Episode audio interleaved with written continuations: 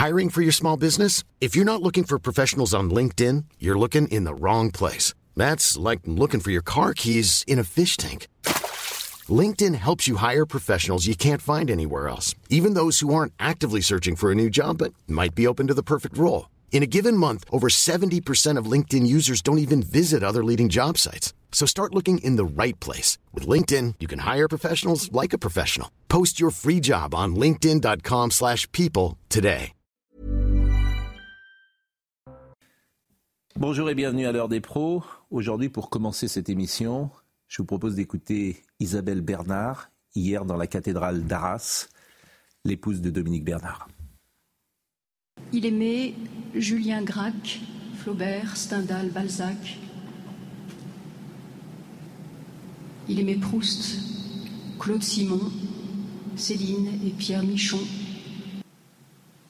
Il aimait le cinéma, Truffaut, Ford, Kubrick, Lubitsch, Orson Welles. Il aimait le baroque. Il aimait Ozu, Miyazaki, Kurosawa, Almodovar, Fellini, Visconti. Il aimait l'Italie, l'italien, la Toscane, les fresques de Giotto, Masaccio, Gozzoli. Il aimait le Titien et Véronèse, le Caravage. Il aimait Shakespeare, Racine, Beckett. Il aimait le gothique, les cathédrales qu'on découvrait de ville en ville. Il aimait les glaciers préférés du routard. Il aimait la Provence, ses couleurs, ses senteurs. Il aimait les étangs, les rivières et les fleurs, les forêts. Il aimait la lumière rasante du soir. Il n'aimait pas l'informatique et les réseaux sociaux. Le téléphone, il n'en avait même pas. Il n'aimait pas la foule ni les honneurs, les cérémonies qu'il avait en horreur. Sensible et discret, il n'aimait pas le bruit et la fureur du monde. Il aimait profondément ses filles, sa mère et sa sœur. Nous nous aimions. Il est 9h02. Somaya Labidi nous rappelle les titres. Multiplication des fausses alertes à la bombe en France, des écoles, des aéroports et des lieux culturels sont quotidiennement évacués. Selon le ministre de l'Intérieur, Gérald Darmanin, 18 personnes ont été interpellées ces 48, ces 48 dernières heures. Un délit puni de deux ans d'emprisonnement et de 30 000 euros d'amende. 203 otages aux mains du Hamas, c'est le dernier bilan dressé par un porte-parole de l'armée israélienne. Parmi eux, une trentaine d'enfants, une dizaine de personnes âgées et selon les dernières données, 100 à 200 personnes sont toujours portées disparues. Et puis Joe Biden accuse le Hamas et la Russie de vouloir, je cite, anéantir les démocraties, des propos tenus lors d'une solennelle adresse à la nation hier soir. Une adresse durant laquelle il a annoncé qu'il allait également demander au Congrès américain de financer en urgence l'aide à Israël et à l'Ukraine. Éric Revel, Georges Fenech, Joseph Massescaron, Gauthier Lebret et le général Bruno Clermont sont avec nous. Merci. Nous avons voulu commencer par euh, sans doute une des séquences les plus fortes que nous retiendrons de cette année 2023 avec cette émotion et surtout avec euh, ce qui était dit, euh, l'Occident, euh, qui témoignait à travers les mots d'Isabelle Bernard, l'Occident, la culture, la tolérance, la curiosité, tous ces artistes qui ont été cités par Madame Bernard et qui mettent en perspective ce que nous sommes et ce que certains voudraient que nous ne soyons plus. C'est ça aussi qu'on attaque. Et c'est un professeur agrégé qui a, choisi, pardonnez-moi, c'est, qui a choisi de, euh, d'enseigner dans un collège, alors qu'il pouvait le faire dans des classes préparatoires. Il a choisi, parce que sa passion de la littérature, sa passion en effet du cinéma, sa manière d'être au monde, ont fait qu'il a choisi d'enseigner dans un collège. Voilà. Ça aussi, ça dit le type de personne, c'est-à-dire la densité humaine, la texture humaine de cet homme. Donc, en tuant cet homme, comme vous le rappelez, c'est un, monde qu'on a tué. La semaine dernière, euh, à cette place-là, euh, nous évoquions la manifestation qui avait eu lieu place de la République. Euh, nous avions entendu Israël assassin, nous avions entendu Macron complice, mais nous n'avions pas entendu Allah, Akbar. C'est ce qu'on a entendu hier. Donc vous aviez hier soir sur le sol de France 4000 personnes, je ne sais pas combien euh, ont euh, entonné ce slogan. Je propose en tout cas de voir le sujet de Mathilde Ibanez, parce qu'effectivement, ça nous interroge là aussi sur ce que la société française en ce moment, sans doute de manière minoritaire bien sûr, il y a 3 ou 4 000 personnes hier, mais ce qu'elle a euh, ou ce qu'elle peut fabriquer en son sein.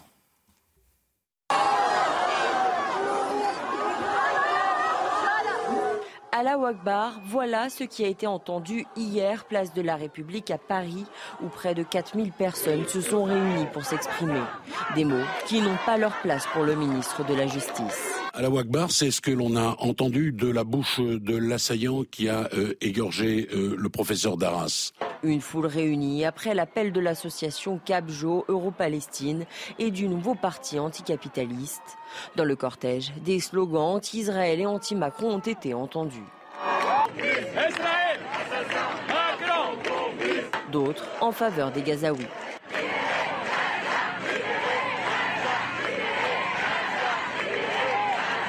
Un rassemblement d'abord interdit qui a pu avoir lieu après la levée de l'interdiction de la préfecture par le tribunal administratif. La foule a été dispersée par les forces de l'ordre et s'est terminée en manifestation sauvage dans la capitale. Écoutez Éric Dupont-Moretti qui était tout à l'heure l'invité d'RTL. La Akbar, c'est ce que l'on a entendu de la bouche de l'assaillant qui a euh, égorgé euh, le professeur d'Arras. Le Conseil d'État a eu tort de D'abord, ce n'est pas le Conseil d'État qui a statué. c'est le tribunal administratif, mais la préfecture a autorisé. Moi, je ne dis pas qu'il a eu tort. Je suis respectueux des décisions de justice, évidemment. Ce que je dis, c'est qu'il faut être très attentif parce qu'un certain nombre de ces manifestations ont dégénéré. En 2014, ça s'est terminé par mort aux Juifs, Israël assassin. Et c'est vrai qu'en 2014, on en a parlé. Ça s'est passé en juillet. Et effectivement, à l'époque, ceux qui dirigeaient ce pays euh, ont fermé les yeux. On est à quelques dizaines de mètres du Bataclan. On est à l'endroit où, en janvier 2015, 2 euh, millions de Français se sont réunis pour euh, commémorer, saluer la mémoire des mmh. journalistes de Charlie Hebdo. On est le jour des funérailles de Dominique Bernard qui, effectivement, est tombé sous le cri d'Allah Akbar. On est dix jours après 1400 Israéliens tués au cri d'Allah Akbar. Garde des Sceaux, dans ses fonctions, ne peut pas effectivement euh, apporter un jugement sur la décision du tribunal administratif. Moi, je le peux. Je trouve que cette décision était totalement à côté de la plaque. Quoi et que le ministre a eu raison de vouloir interdire, ne serait-ce que pour ce qu'a dit d'ailleurs euh, le président de la République, un délai de décence. Mm. Donc euh, il faudrait quand même que la justice euh, entende ce qui se passe et prenne le pouls de ce qui se passe. Ce qui est ennuyeux, c'est profondément. D'abord, moi je suis complètement d'accord avec ce qu'a dit Eric Dupont-Moretti. Vraiment, je suis à 100% d'accord avec lui. Ce qui est ennuyeux, c'est que quand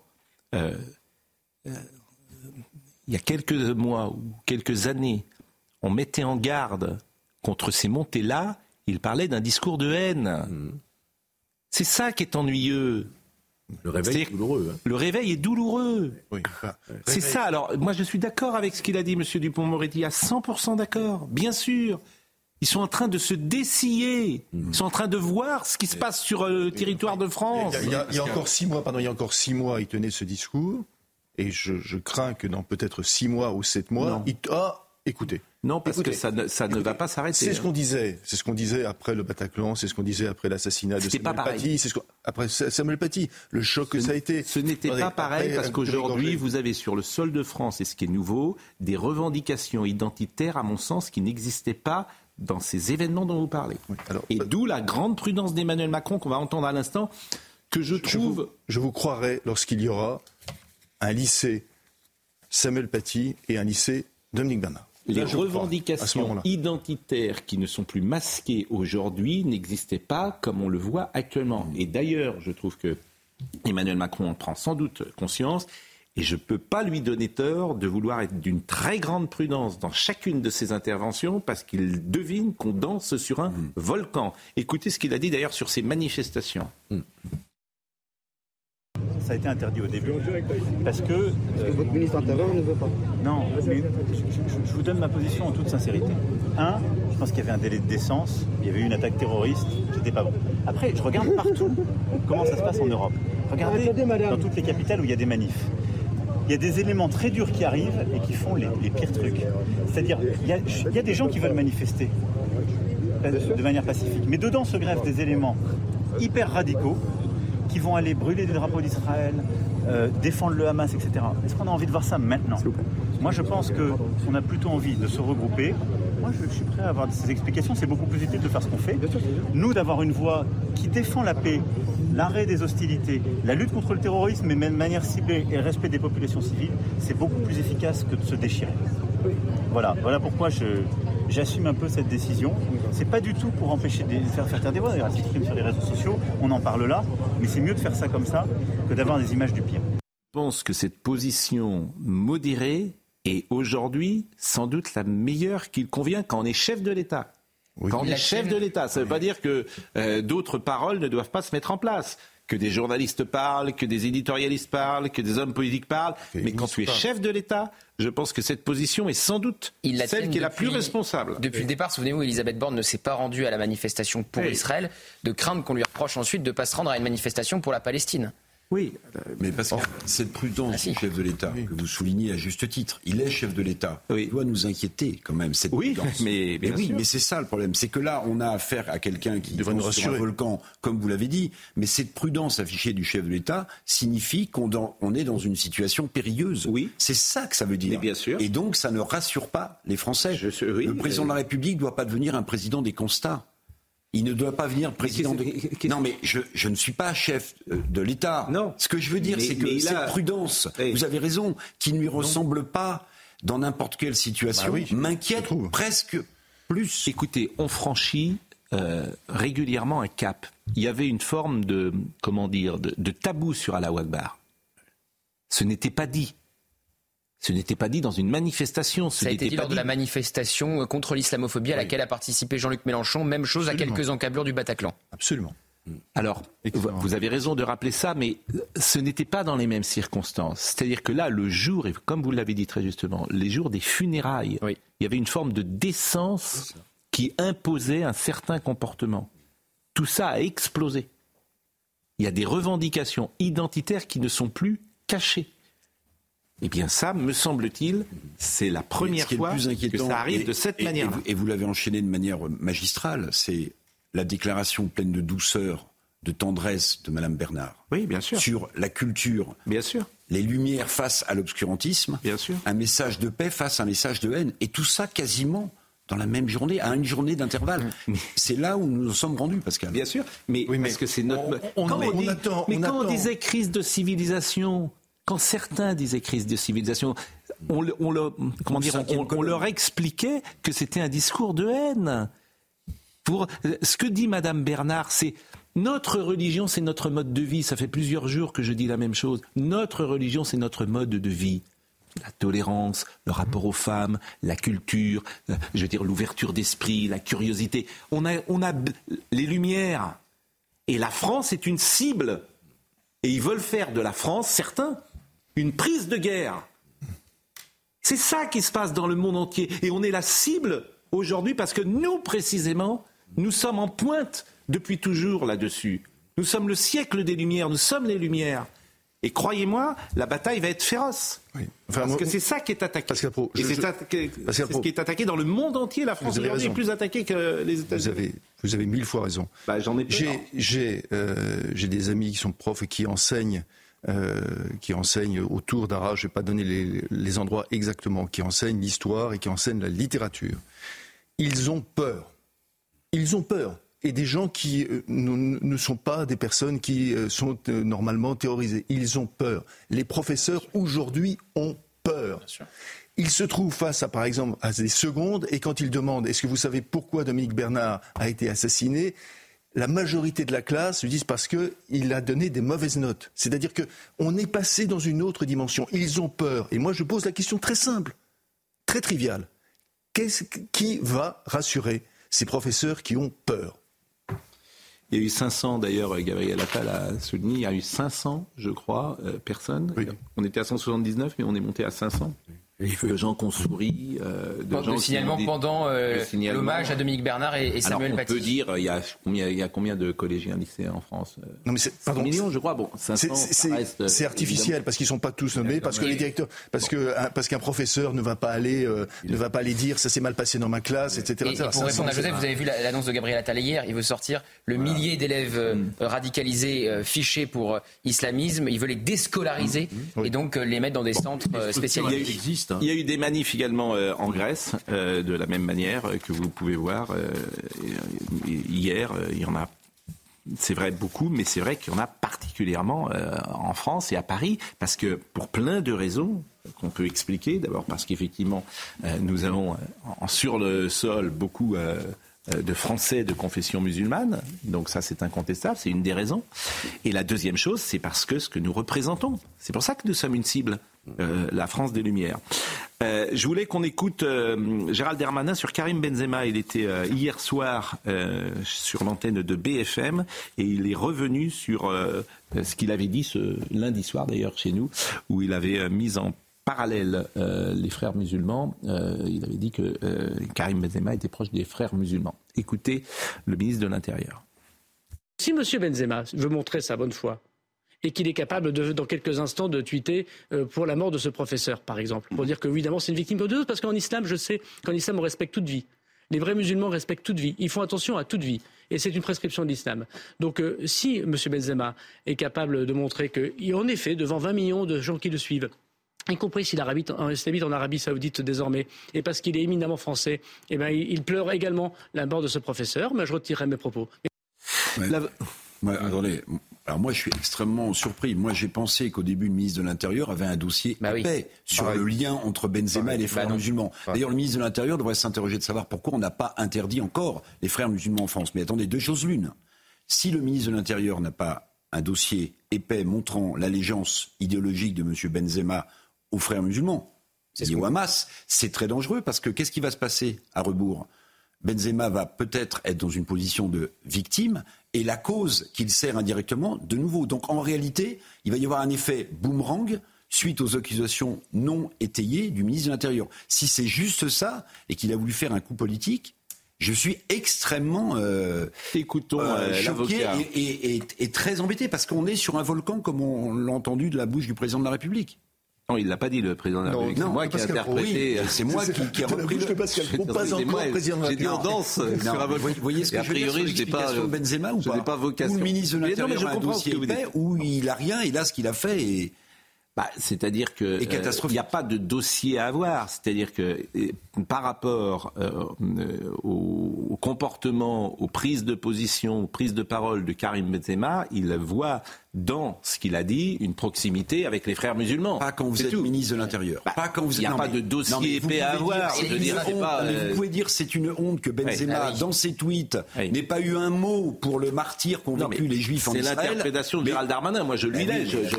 Mais il a parlé de lien étroit. Il a dit qu'il s'intéressait à son cas en. C'est un amateur alors. Et on voit qu'il n'y a rien dans le dossier. Il n'y a pas de dossier. Bon, euh, je vous propose d'écouter en tout cas l'avocat de Karim Benzema. Non mais bon, alors c'est complètement absurde qu'il arrête de mélanger toutes les notions. Les frères musulmans, c'est une organisation spécifique, donc on a des liens où on n'en a pas avec les frères musulmans. Et donc si lui, ça devient un truc général, c'est-à-dire tous les gens qui n'ont pas fait un tweet pour Israël ou pour le professeur ou pour euh, les, supporters suédois euh, deviennent des fréristes, enfin où allons-nous? Donc il faut redonner aux mots leur sens. Bien sûr qu'il a dit quelque chose de faux, et puis après, il essaie de s'en défendre en, continuant de, présenter une coloration défavorable de Karim Benzema. Bon, moi, je veux de la rigueur, quoi. Euh, dites-nous ce que vous avez comme élément qui permet de dire qu'il a des liens avec les frères musulmans. Vous n'en avez aucun et vous nous faites une espèce de soupe ensuite. Bah écoutez, vous en expliquerez devant un tribunal. Jean-Luc Mélenchon, lui, a tweeté Bonjour, monsieur euh, Benzema. Je ne vous connais pas et je ne sais rien du foot, mais le gouvernement et ses amis ont choisi de vous diaboliser. Ils vous traitent de français de papier avec de tels ennemis qui parlent avec de tels mots. Vous devez être une personne remarquable, sans haine ethnique ou religieuse. Petit-fils de gens traités eux aussi de français de papier par les pétainistes qui retiraient leur papier à ceux qui étaient français depuis moins de dix ans. Je sais que la France appartient à tous ceux qui la choisissent. Ceux qui nous insultent ne la méritent pas. Éric Zemmour était l'invité hier de Thomas Soto sur France 2 et il est intervenu sur ce dossier. Karim Benzema connaît depuis longtemps. On sait qu'il a joué en équipe de France par accident, uniquement pour l'argent et les résultats sportifs. Il l'a dit d'ailleurs lui-même. C'est aussi parce qu'il a un peu de talent. Ah, il a beaucoup de talent. Ah, c'est pas incompatible. Mais je veux dire, il n'est pas français de cœur. Il n'aime pas la France. Il ne l'a jamais aimé. mais au-delà du cas de Karim Benzema, il y a belle lurette que le football français est complètement sous la coupe de l'univers des banlieues. Et comme l'univers des banlieues est de plus en plus islamisé, le football français est de plus en plus islamisé. Ce n'est pas Karim Benzema est un islamiste pour vous? Ah, pour vous, pour moi, Karim Benzema est un islamiste. Je ne sais pas ce que c'est qu'un islamiste. Moi, ce que je sais, c'est que c'est un musulman qui euh, veut appliquer euh, la charia et que la charia prévoit le djihad et que le djihad, ça veut dire tuer euh, Dominique Bernard, ça veut dire tuer Samuel Paty. Vous, vous, faites un lien entre Karim Benzema, qui a ses opinions, qui peuvent être contestées, contestables, on peut être d'accord, pas d'accord, et l'assassin du professeur de français. Vous faites un lien entre les deux? Absolument. Je fais un lien direct. Parce que toutes ces personnes-là. C'est pas de sale gueule, ça, quand pas du tout. Pas du tout, cher monsieur. Toutes ces personnes-là pensent que la charia est une loi divine et qu'elle s'impose à eux et que dans la charia, il y a divers euh, sourates et que cette charia prévoit, entre autres, le djihad, qui est la guerre sainte contre les infidèles. Les infidèles, c'est vous et moi. Pour éteindre cette suspicion à l'égard d'un de nos plus grands joueurs de foot, quand même, en tout cas, qui était le meilleur avant-centre de tous les temps. Et, qui, je le répète, n'a pas eu de soucis euh, lorsqu'il était sur le terrain, ni avec ses partenaires de Lyon, ni avec ses partenaires du Real Madrid. Il n'a même pas eu de carton rouge dans sa carrière, euh, Karim Benzema. Et partout où il est passé, vous trouverez peu de joueurs avec qui il a, hmm. a joué. Euh, qui étaient en conflit avec lui. Je le dis, j'ai longtemps été dans le football et, et, tous ceux qui l'ont connu soulignent que c'était que ça se passait plutôt et que ça pas plus tôt d'ailleurs, ça se passait bien. Mais Karim Benzema, qui est un homme intelligent, voit bien ce qui est en train de se passer. Il y a une suspicion hmm. à son encontre d'un tweet sélectif qui n'aurait donc pas de compassion vis-à-vis des hmm. victimes des actes de barbarie en Israël et chez nous. Mais il n'a qu'à faire ce que Gérald Darmanin attend, hmm. c'est-à-dire faire part de sa compassion, ça éteindrait immédiatement. Mais je, mais je partage votre avis, c'est-à-dire que le tweet qu'il a ah. fait, on lui reproche pas le tweet qu'il a écrit, on lui reproche qu'il n'a pas écrit. Je partage que. Alors moi, maintenant, je commence à me poser des questions. S'il ne le fait pas, hmm. c'est qu'il décide de ne pas le faire. Pourquoi ne le fait-il pas? C'est ça la question. Oui. Hmm. Bah, c'est-à-dire que bah, c'est simple, c'est-à-dire qu'il est en, empathie avec euh, ah euh, le peuple palestinien. Non, mais on est d'accord, il a le droit. Mais il doit être en empathie aussi avec les Français qui sont actuellement pris en otage et les Israéliens qui ont été victimes d'actes de barbarie. Tous les 28 Français qui sont morts. Oui, absolument. Mm. Mais ces personnes ont une humanité hémiplégique. Il n'y a qu'un côté on voit bien, en tout cas, euh, alors les propos évidemment d'Éric Zemmour ont fait réagir euh, également euh, Karim Benzema, puisqu'il imagine porter plainte contre Éric Zemmour. De ce fait, Éric Zemmour a produit lui aussi un tweet. Karim Benzema menace de porter plainte contre moi. Il n'aime pas les tacles, il pleure devant l'arbitre. Benzema ne supporte pas qu'on le tacle. Il tombe et grimace en se tenant la cheville. Pourtant, en 2016, quand il a accusé Didier Deschamps d'avoir cédé au racistes, Deschamps ne lui a pas intenté de procès. C'est toute la différence entre un pleurnicheur et un homme, un vrai. Et puis, un que vous pourrez euh, découvrir euh, sur euh, les réseaux sociaux. Eric Zemmour ne fait pas de différence entre l'islam et l'islamisme. Donc ça donne après ce genre de déclaration où effectivement il fait un lien entre Karim Benzema et l'islamiste terroriste qui a tué Arras. Non mais autant ce qu'il dit sur Deschamps est juste. Deschamps aurait pu attaquer Benzema sur cette hmm. qualification de racisme. Autant le, le filer la métaphore comme il le fait, le hmm. tac, le machin, le truc. Tous les musulmans de France ne souhaitent pas l'application de la charia sur le sol de France. Bah, c'est voilà. entendu, oui. Il faut le, dire. Très grande majorité. Oui, c'est tout. Oui, évidemment. Très très grande majorité. Parfaitement euh, raison. Bon, il est 9h23. On voit que cette atmosphère euh, en France est particulièrement euh, pas tendue d'ailleurs, lourde. lourde. Nous revenons dans une seconde.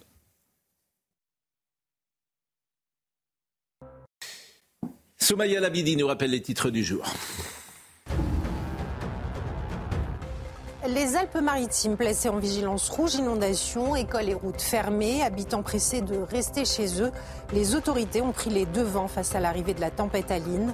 Selon Météo France, il pourrait s'agir de l'épisode le plus intense dans le département depuis la tempête Alex, qui avait fait 10 morts et des dégâts considérables le 2 octobre 2020. Un suspect en garde à vue pour meurtre et viol d'une fillette à Sedan. L'homme connaissait la famille de la victime, selon le procureur, qui précise que l'individu était connu pour des infractions routières et avait été condamné en 2017 à un mois de prison avec sursis pour vol en réunion. Une enquête est ouverte pour meurtre et viol d'une mineure de moins de 15 ans. Et puis 4000 personnes à Paris dans une, dans manifestation pro-palestinienne hier, jusqu'à présent systématiquement interdite. Le tribunal administratif de Paris a finalement autorisé ce rassemblement. Comme vous pouvez le voir sur ces images, une foule dense et compacte, drapeau palestinien à la main, a réclamé un cessez-le-feu au Proche-Orient. Le général Clermont est avec nous euh, ce matin et vous le connaissez, c'est notre consultant en défense, général de corps aérien. Je me souviens, un militaire, euh, mon général, je ne sais plus qui l'avait dit, il avait dit un jour les opérations des militaires, on les fera sur le sol de France les opérations, pardon, j'ai dit les opérations des militaires. Les opérations militaires, elles seront faites sur le sol de France, c'est-à-dire qu'il faudra faire euh, ce qu'on fait parfois à l'extérieur, et souvent par définition à l'extérieur, mais il faudra les mener sur euh, le sol de France parce que vous aurez euh, des Français qui manifestement ne sont je ne me souviens pas avoir prononcé cette phrase, mais si vous... Non, pas vous. Je dis, il y a un militaire, ah, je ne sais plus quel militaire. Ah, non, non, la, alors la question, on peut dire que déjà les militaires sont sur le sol de France. Oui. Et puis ça fait presque 30 ans que l'opération Sentinelle dure. Hmm. Alors on ne l'appelle pas Sentinelle avant, on l'appelait Vigipirate. Ça fait 30 ans que des militaires patrouillent, protègent, surveillent. donc, euh, alors il le disait d'une manière. Euh, alors c'est vrai que depuis pas simplement pour protéger. Depuis 2015, ça s'est appelé Sentinelle, ça a pris une forte visibilité. Ils sont mobiles, ils sont présents. On voit bien qu'ils sont que l'armée aujourd'hui est indispensable pour assurer la protection des. D'ailleurs aujourd'hui, on est dans sous quel euh, système on, est dans le, on est en on est dans le système Vigipirate. maximal, maximal, hein, urgence attentat, urgence attentat. Donc, le potentiel militaire de l'opération Sentinelle est déployé au maximum, mais il reste 3000 hommes qui sont en réserve et qui peuvent être engagés. Là, c'est vraiment en cas d'un attentat, je pense, réel. C'est-à-dire que si on va dans une gare, si on va dans une gare, si on va dans un aéroport, on va croiser Le concept d'opération officielle, c'est présence dans les points où il y a le plus de public, avec surtout la capacité d'être très mobile, donc de se déplacer dans des véhicules, de manière à pouvoir rejoindre des points différents en fonction des alertes qui sont centralisées par le ministère de l'Intérieur. Ils sont aux ordres des préfets et du ministère de l'Intérieur. Bon, deuxième chose, on imaginait une attaque rapide euh, d'Israël. Manifestement, euh, la réponse. Alors pourquoi c'est pas une attaque rapide? C'est une bonne question. Et c'est une question que moi, j'aime pas souvent poser. Donc je, suis content qu'on me la pose.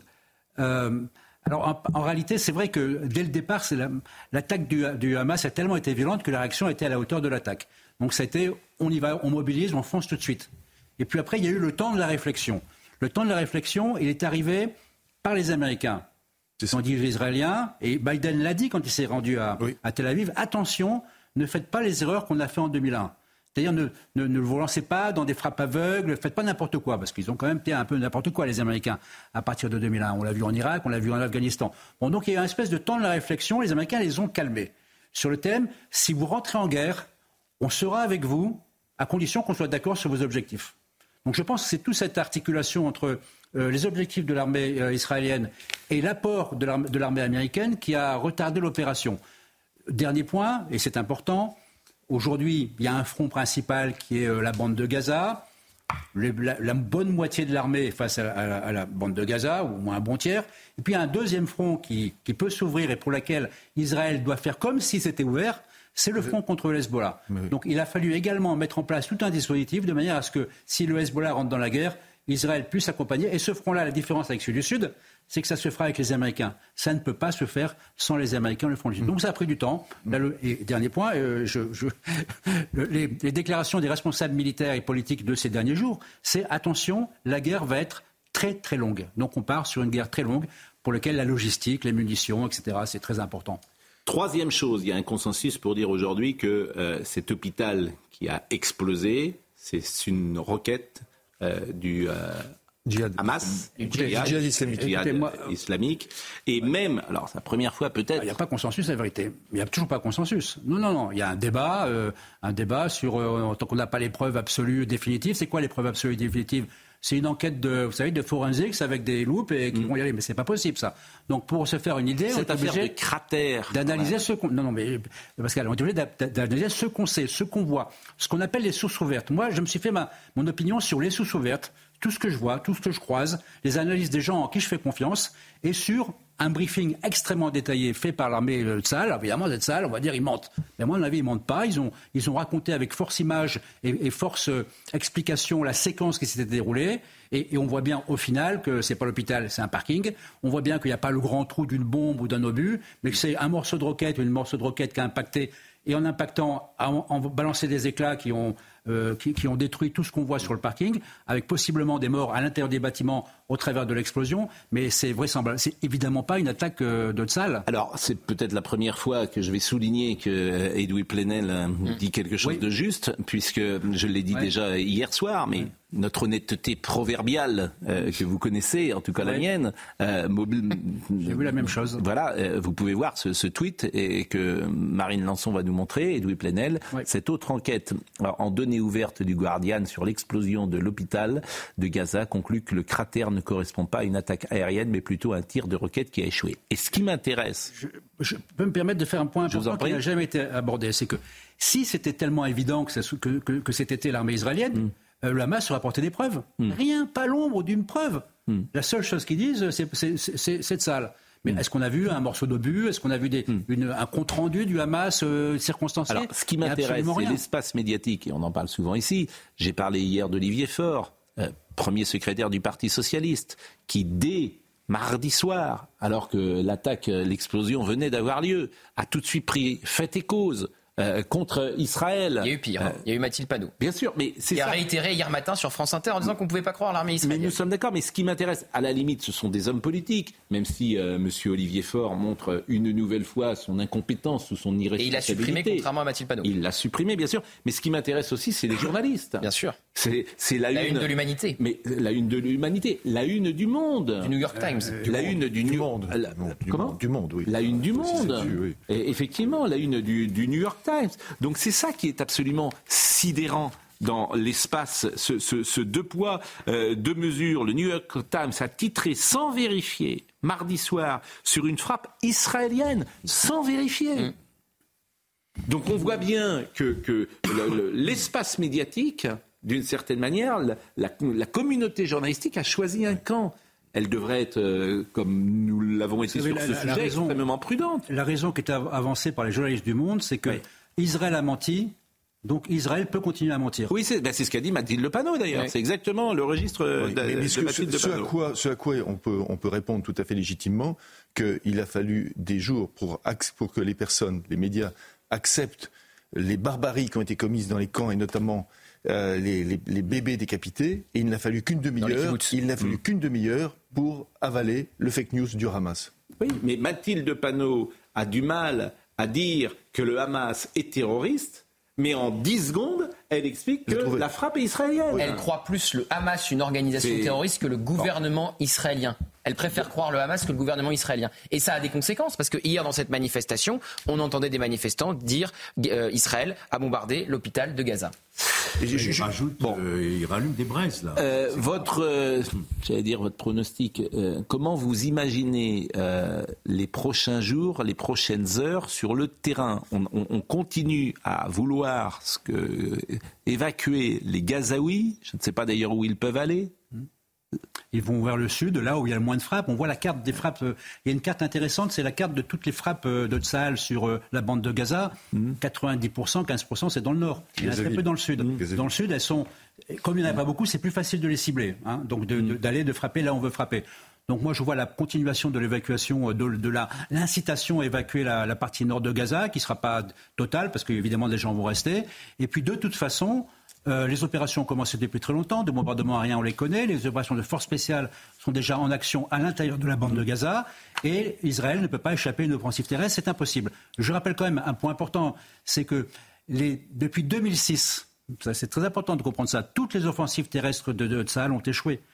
Parce que c'est une armée qui est faite euh, pour combattre des États et se trouve dans une situation dans laquelle ils vont mm. combattre une milice euh, euh, extrêmement fanatisée dans du combat urbain. Donc ça va être très compliqué et très long. Meir Habib était l'invité tout à l'heure de Romain Desarbres. Il parlait de la situation notamment des otages. C'était vraiment une interview que vous pouvez revoir d'ailleurs de Romain Desarbres, extrêmement émouvante. Et la situation de qui est otage. Et il parlait notamment de, de gens qui ont connu la Shoah. Écoutez-le c'est terrible. Je suis en particulier en contact avec les familles françaises, mais même euh, des familles israéliennes m'appellent pour demander, ils ont confiance, ils disent le président Macron peut aider. je veux bien penser qu'on euh, peut avoir des certains. il y a le Qatar. il, y a des, négociations? Écoutez, la meilleure des choses pour, au niveau des otages, je vous donner mon sentiment, c'est moins on en parle, plus le prix sera moins élevé.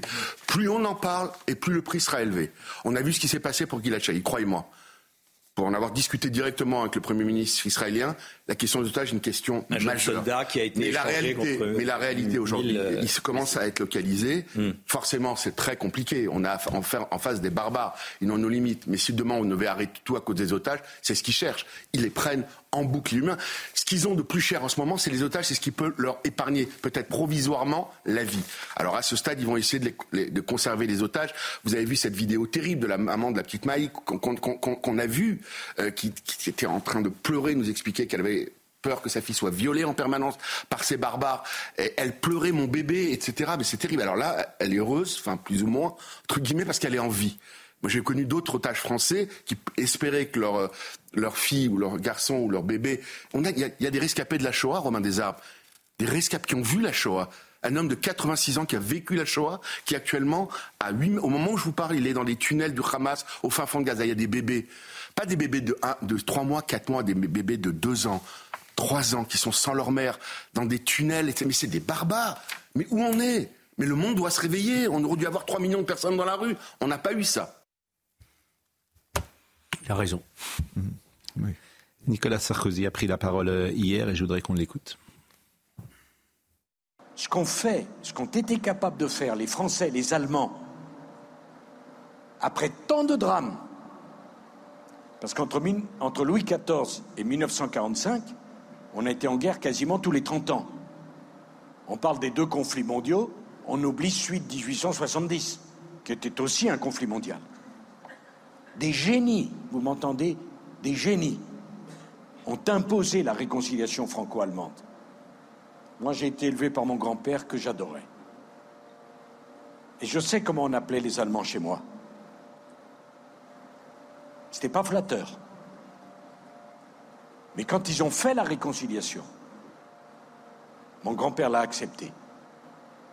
Et depuis 1945, on est en paix ce qu'on a été capable de faire, il faudra le faire.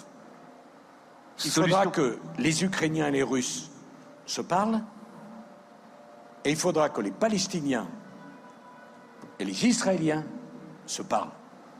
Je sais que dire cela aujourd'hui, ça peut choquer.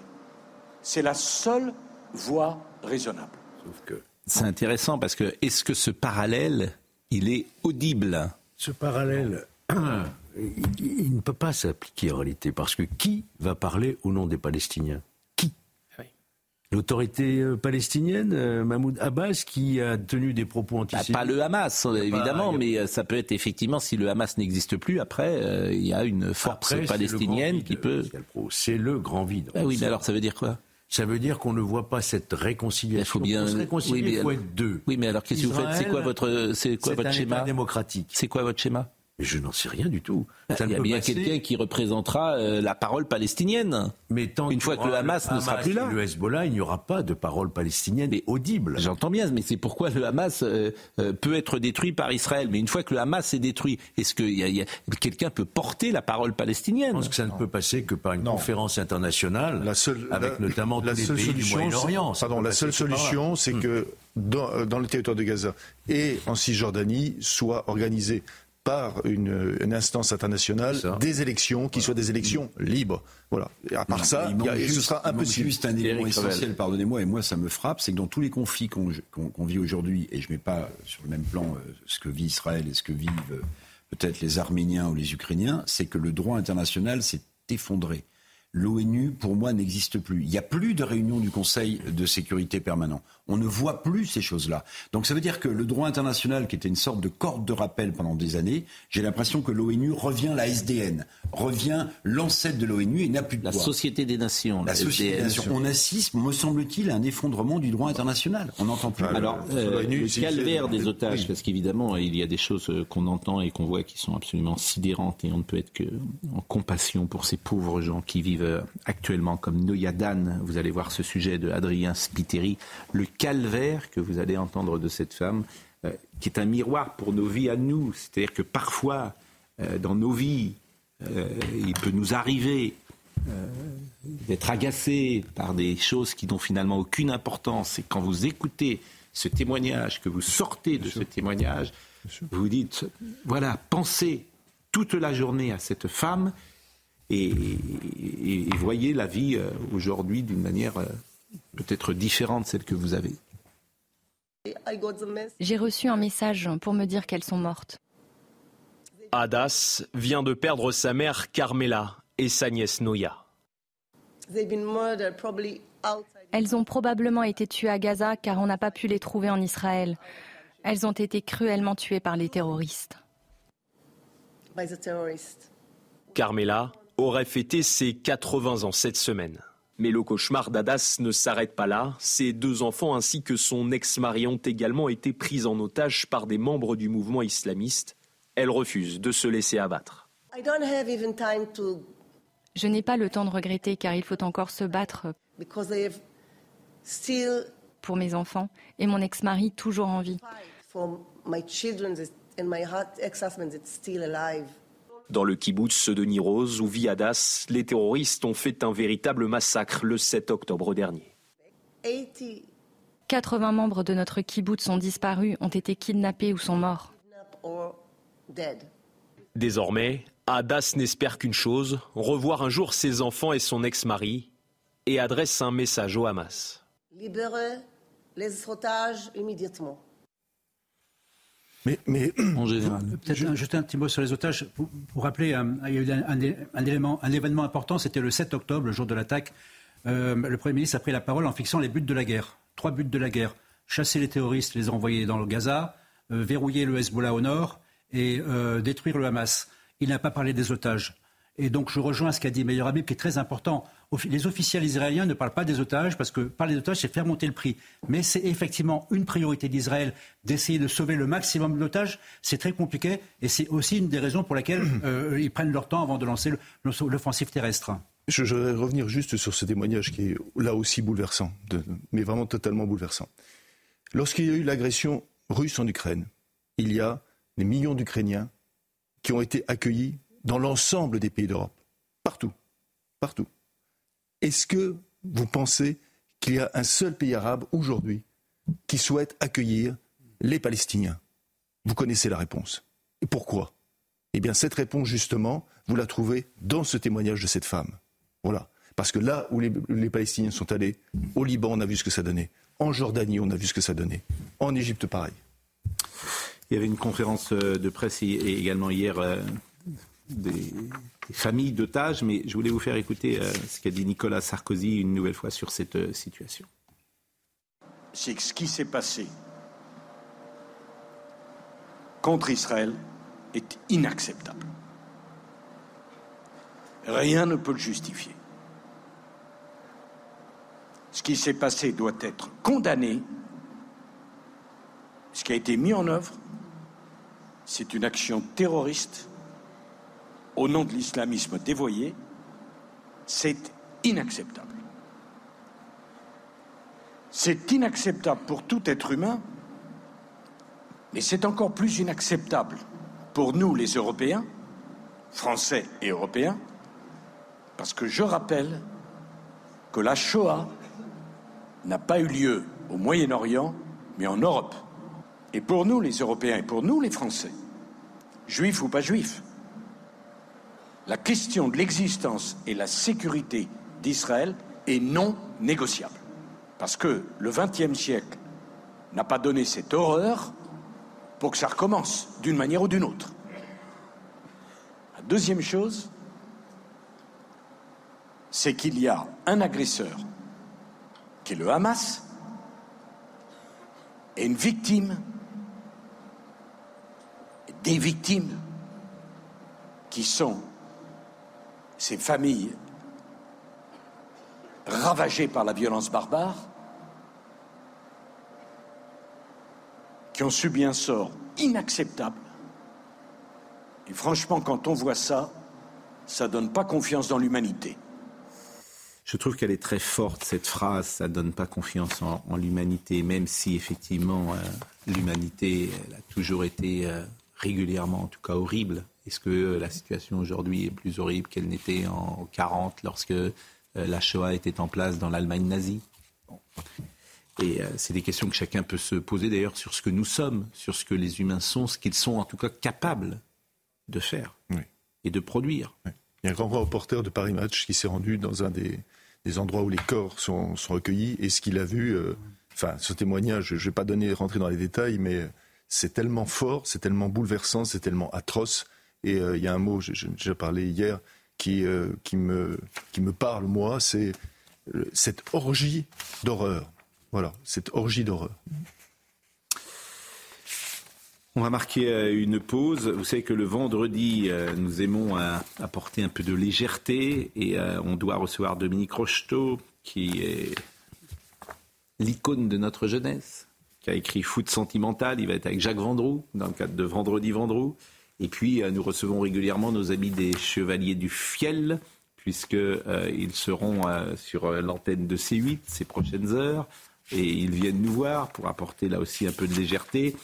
Pour tout vous dire, ils devaient sans doute euh, entrer tous à 10 heures, mais on va encore rester quelques minutes ensemble euh, pour évoquer cette actualité euh, dramatique.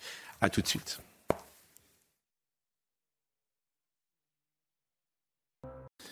Somaya Labidi nous rappelle les titres. Polyvalent et ultra moderne, voici Centaure, le nouveau blindé de la gendarmerie, un nouvel engin euh, qui a vocation à succéder au VBRG, le véhicule blindé à roues de la gendarmerie en service depuis 1974. Euh, Des condamnations pour l'attaque d'un commissariat pendant les émeutes. Deux jeunes de 19 et 22 ans ont été condamnés à deux ans et demi et un an et demi de prison. Euh, ferme. Dans la nuit du 29 au 30 juin, ils ont attaqué et incendié le commissariat de Villecrène dans le Val-de-Marne alors que trois policiers se trouvaient dans les locaux. Et puis le pape appelle à se faire, je cite, proche des migrants qui frappent à nos portes. Un appel lancé hier soir par le Saint-Père, place Saint-Pierre, lors d'un temps de prière. Le souverain pontife souhaite des actions pour rendre les routes migratoires plus sûres et défend une approche commune et co-responsable dans un contexte où les flux migratoires devraient et vous avez vu cette euh, photo et cette image de Joe Biden. Et justement, Joe Biden, vous en avez parlé tout à l'heure, mon général, et c'est intéressant ce qu'il a dit parce qu'il s'est euh, revenu de son voyage et il a pris la parole euh, devant les Américains. Biden, d'ailleurs, qui surprend tout le monde. Hmm. Parce qu'il est plutôt efficace, plutôt bah bon et plutôt dans la compassion. Et il sait trouver les mots justes. Ah oui, c'est exact. Ça, Biden, effectivement, on voit qu'il a des difficultés parce qu'il a un, âge et qu'il lui arrive de faire des boulettes, mais euh, là, il n'a pas fait de boulettes. Son voyage est un, succès relatif. En tout cas, il a réussi à ouvrir un couloir humanitaire. Il s'est affiché, il a affiché sa solidarité avec Israël tout en rappelant que le droit de la guerre doit être respecté. Et, c'est clair que moi, à mon avis, euh, ils, sont, ils sont partis pour, euh, pour intervenir dans le nord d'Israël si le Hezbollah rentre en guerre. Donc tous les éléments sont réunis pour que l'offensive puisse commencer. Écoutons le Biden. Le Hamas et Poutine représentent des menaces différentes, mais ils ont ceci en commun. Ils veulent tous deux anéantir complètement une démocratie voisine. L'anéantir complètement. La raison d'être déclarée du Hamas est la destruction de l'État d'Israël et l'assassinat du peuple juif. Le Hamas ne représente pas le peuple palestinien. Il utilise des civils palestiniens comme bouclier humain et des familles palestiniennes innocentes souffrent énormément à cause de cela. on voit bien cette ligne de fracture qui est la même d'ailleurs que celle d'Emmanuel Macron. Hein. Le Hamas ne représente pas les Palestiniens. Bon, est-ce que c'est vrai? Est-ce que c'est complètement vrai? Est-ce que c'est un peu vrai? Est-ce que c'est 100% vrai? Bon, En tout cas, c'est la ligne qui est dite. Ouais, D'ailleurs, pour l'armée israélienne, la difficulté, c'est quand ils vont entrer dans la bande de, Gaza, il y, a, trois types de populations. Vous avez les combattants identifiés euh, officiels euh, du, euh, du, Hamas, les brigades Al-Qassem ou le, le, djihad islamique. Vous avez une population qui n'a rien à voir avec ce qui se passe. Et puis vous avez des, gens, des espèces de sympathisants dont on a appris ce matin par Habib Meyer qu'ils étaient sortis, Meyer Habib, qu'ils étaient sortis et qu'ils avaient, de la population de Gaza, à mener des exactions sur les, sur les Israéliens dans les kibbutz. Donc c'est, ça va pas être simple de ah, une fois qu'on est à l'intérieur de la bande de Gaza, de savoir euh, euh, qui sont du bon côté et qui, qui du mauvais côté. Bon, on va écouter ce et voir ce qui se passe maintenant dans nos écoles. Et Gabriel Attal a pris euh, la parole sur l'embrigadement. Mais c'est très intéressant aussi. Euh, vous pourrez lire euh, le, un papier de Florence Bergeau-Blaclair, qui connaît particulièrement bien ces sujets-là et ces sujets euh, du, frérisme, de l'influence euh, sur euh, les esprits. Et elle rappelle quel lien avec la Palestine. Pour le frérisme devenu très influent, la solidarité avec la Palestine, où se trouve un des lieux saints de l'islam, est un devoir. Sa libération est un commandement. En faire un objectif commun pour tous les musulmans revient à mettre en marche ce qu'on appelle l'Ouma. Les diasporas musulmanes ne réfléchissent pas aux origines et enjeux historiques et géopolitiques du conflit. Ils soutiennent les martyrs de Gaza. C'est très important de, dire, euh, d'entendre ce que je vous dis là. C'est elle d'ailleurs qui le dit. Ils veulent libérer la Palestine parce que pour trouver la paix, pense-t-il, les commandements de Dieu doivent être entendus, la prophétie doit s'accomplir. Ça, c'est ce qu'on apprend parfois à certains de nos jeunes en France. Et c'est cela que Gabriel Attal a, souligné lorsqu'il a, parlé. Il y a eu un double mouvement. C'est-à-dire, il y a un livre qui vient de paraître de Taguieff, de Pierre-André Taguieff, qui montre que lui était prophétique sur bien des, bien des points qui montre justement que parce que la cause palestinienne s'est islamisée, vous avez l'inverse, c'est-à-dire que les pays arabes maintenant considèrent que c'est le devoir de la Oumma d'être sans réserve derrière la cause. Mais bien sûr, et c'est très important de voir l'enjeu qui se passe euh, aujourd'hui euh, en, Palestine pour cette communauté. Et c'est vraiment un pas en avant que fait Gabriel Attal en appelant à les déscolariser. On parle de 1000 élèves qui sont euh, fichés pour radicalité. Oui, mais c'est le seul de France. Bien sûr. Donc écoutez Gabriel Attal.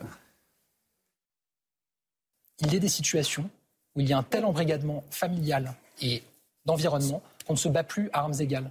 Et moi, je ne veux pas mettre mes agents, des élèves, en situation de danger. Je vais travailler avec mon collègue de l'Intérieur et mon collègue de la Justice à des mesures qui nous permettent de les sortir de nos établissements scolaires. On doit penser à des structures spécialisées qui peuvent les accueillir. Et je vais vous dire, dans l'intervalle, dès lors que ça me sera conseillé et recommandé par les services. Évidemment, c'est analysé avec les services du ministère de l'Intérieur, qui organise lui-même le suivi des individus radicalisés dans notre pays.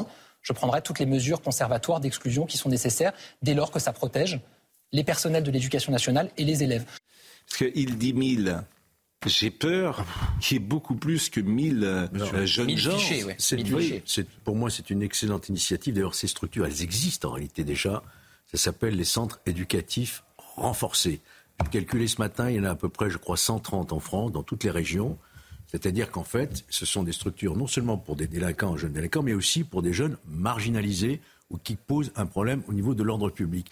Donc elles existent. Mais ma crainte, c'est que les familles ne laissent pas faire et euh, prennent ces enfants et les mettent dans des, euh, je ne sais pas, dans des écoles coraniques, par exemple. Hein, on peut l'imaginer. Mais c'est ça. Comment dire, ce qu'on appelle le djihadisme d'atmosphère, euh, c'est évidemment c'est plus que, que 1000 personnes. Et là encore, je, je renvoie à, ce, à cette page de Madame Bergeau euh, Blaclair. C'est bien faut comprendre, ils soutiennent les martyrs de Gaza, ils veulent libérer la Palestine parce que pour trouver la paix, pense-t-il, les commandements de Dieu doivent être entendus, la prophétie doit s'accomplir. Nous ne sommes pas dans le temps politique, nous sommes dans l'espace-temps prophétique. Les frères européens soutiennent activement leurs frères du Hamas parce que cela renforce la foi, reprécise la direction à suivre, rappelle la mission de chaque croyant dans le monde.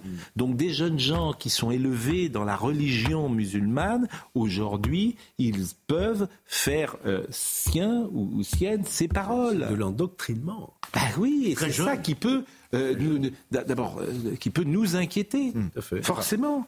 qui sont élevés dans la religion musulmane, qui sont élevés dans l'islamisme, pas dans la religion musulmane, parce que la religion, dans la religion musulmane, pardon, dans le Coran, on ne parle pas de la cause palestinienne. Hein. On ne parle pas non plus du royaume de Palestine pour la simple bonne raison qu'il n'a jamais eu. Voilà. J'entends bien, j'entends bien, mais je, je, je, vois une jeune génération ah, qui est très différente. Ça nous arrive tous de, rencontrer des musulmans qui ont 60 ans, 70 ans. Eux-mêmes disent je ne comprends plus. même jeunes, même, même, des jeunes qui. Voilà, ils disent je ne comprends plus. Je, ne comprends pas cette jeune génération parce que là on parle de jeunes gens qui ont 20 ans et qui sont touchés par ça. Et ça, c'est à mon avis, c'est pas 1000 personnes de simplement. Jeunes beaucoup plus jeunes de 20 ans qui sont euh, scolarisés en collège, lycée, donc ont moins de 20 ans, qui sont mineurs, bien sont mineurs, et qui se sont réjouis de la mort de Dominique Bernard et de Samuel Paty lundi. Oui. On criait à la Wakbar dans la classe, qu'on euh, simulait des, des, des tirs d'armes à feu et qui sont élevés au lait victimaire depuis euh, je ne sais combien de temps et qui ont le sentiment d'être maltraités dans euh, ce pays qui est la France alors qu'ils sont également euh, français et qui trouvent à travers ce message-là un motif d'espérance. Voilà. Alors écoutez ce que disait Marine Le Pen ce matin. J'approuve, mais il va falloir un support législatif. C'est ça que je viens de dire au gouvernement. C'est qu'on ne peut pas multiplier les annonces. Moi, Pardon, euh, euh, Madame de Madame, mais depuis des années, j'ai entendu des annonces de la part euh, de Gérald Darmanin. Et en réalité, personne ne vient jamais dire, mais au fait, est-ce qu'il l'a fait ou est-ce qu'il l'a pas fait?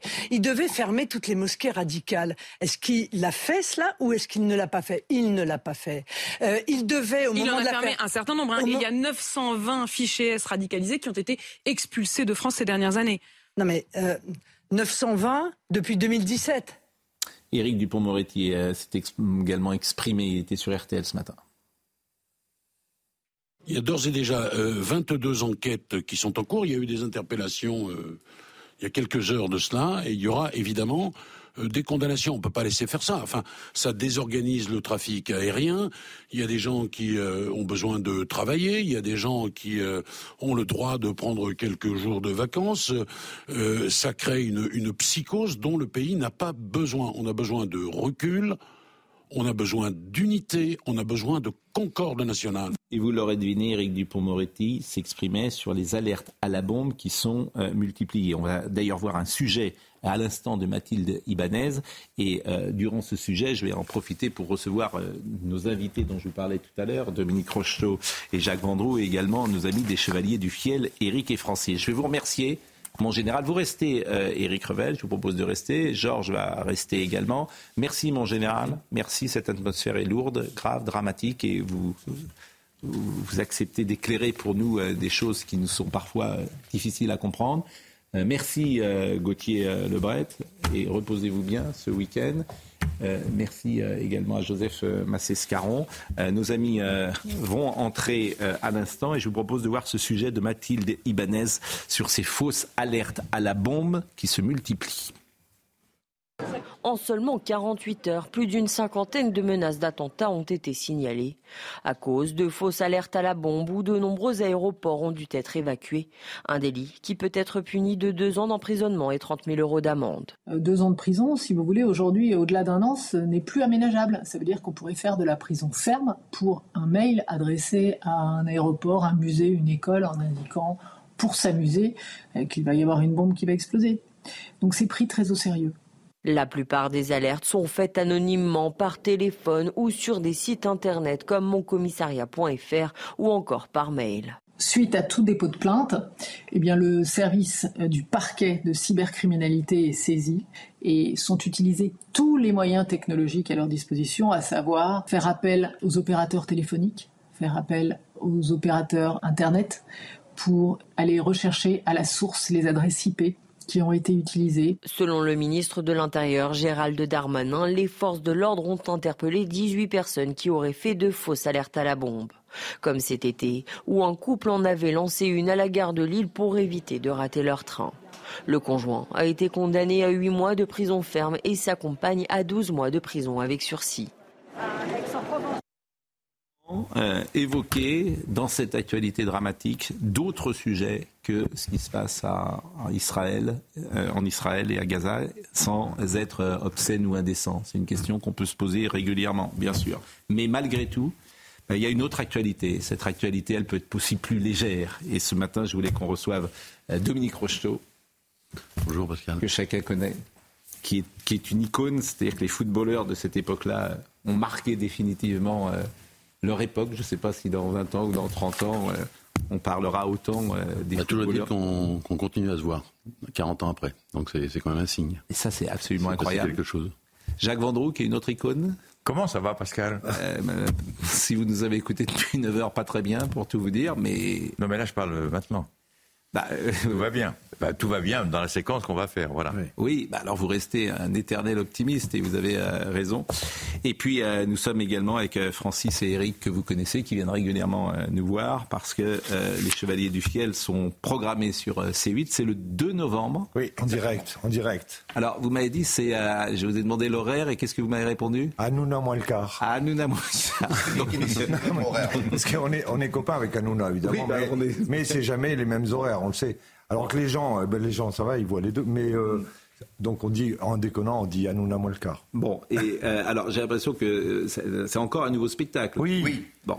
C'est une drôle d'affaire de famille. Et la dernière fois que vous étiez venu, c'était un nouveau spectacle. Alors pourquoi C'est parce que l'ancien spectacle était vraiment pas bon. non, c'est l'inverse. Non, c'est on l'écrit spécialement pour C8. C'est des commandes de C8 et nous on est ravis parce que en fait le plus drôle dans ce métier, le, truc le plus intéressant dans ce métier, c'est d'avoir des idées hmm. et d'en faire quelque chose de nouveau parce que refaire toujours la même chose, oui, on est capable, on fait, hein, mais faire des nouvelles choses, c'est quand même l'essence du métier. Plus excitant je suis d'accord euh, avec, vous, bien sûr, mais la question que je vais vous poser, elle est tellement banale, pardonnez-moi de vous la poser. Comment peut-on euh, faire euh, proposer aux gens de faire rire le soir, en ce moment, et dans quel état d'esprit sont les salles devant lesquelles vous jouez? Parce que les clowns, les métiers des clowns, c'est ça.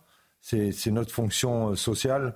on n'en pense pas moins, on est ému comme les autres, touché comme les autres, et même, même avec des drames personnels, on monte sur scène parce que The show must go on toujours. Mm. Évident, le jour où on, accepte de plus jouer, c'est une, défaite. Et je crois que les gens ont besoin de ça aussi, pour euh, euh, se lâcher un petit peu. Est-ce que euh, vous faites référence à l'actualité? Oui, politique. Dans celui-là, politique, oui, mais c'est l'histoire d'un beau-frère de gauche, pléonasme, puisqu'il est prof, qui va déjeuner chez un beau-frère de droite qui est carrossier, donc pléonasme, et, et leur femme. Voilà et c'est un dimanche euh, en famille.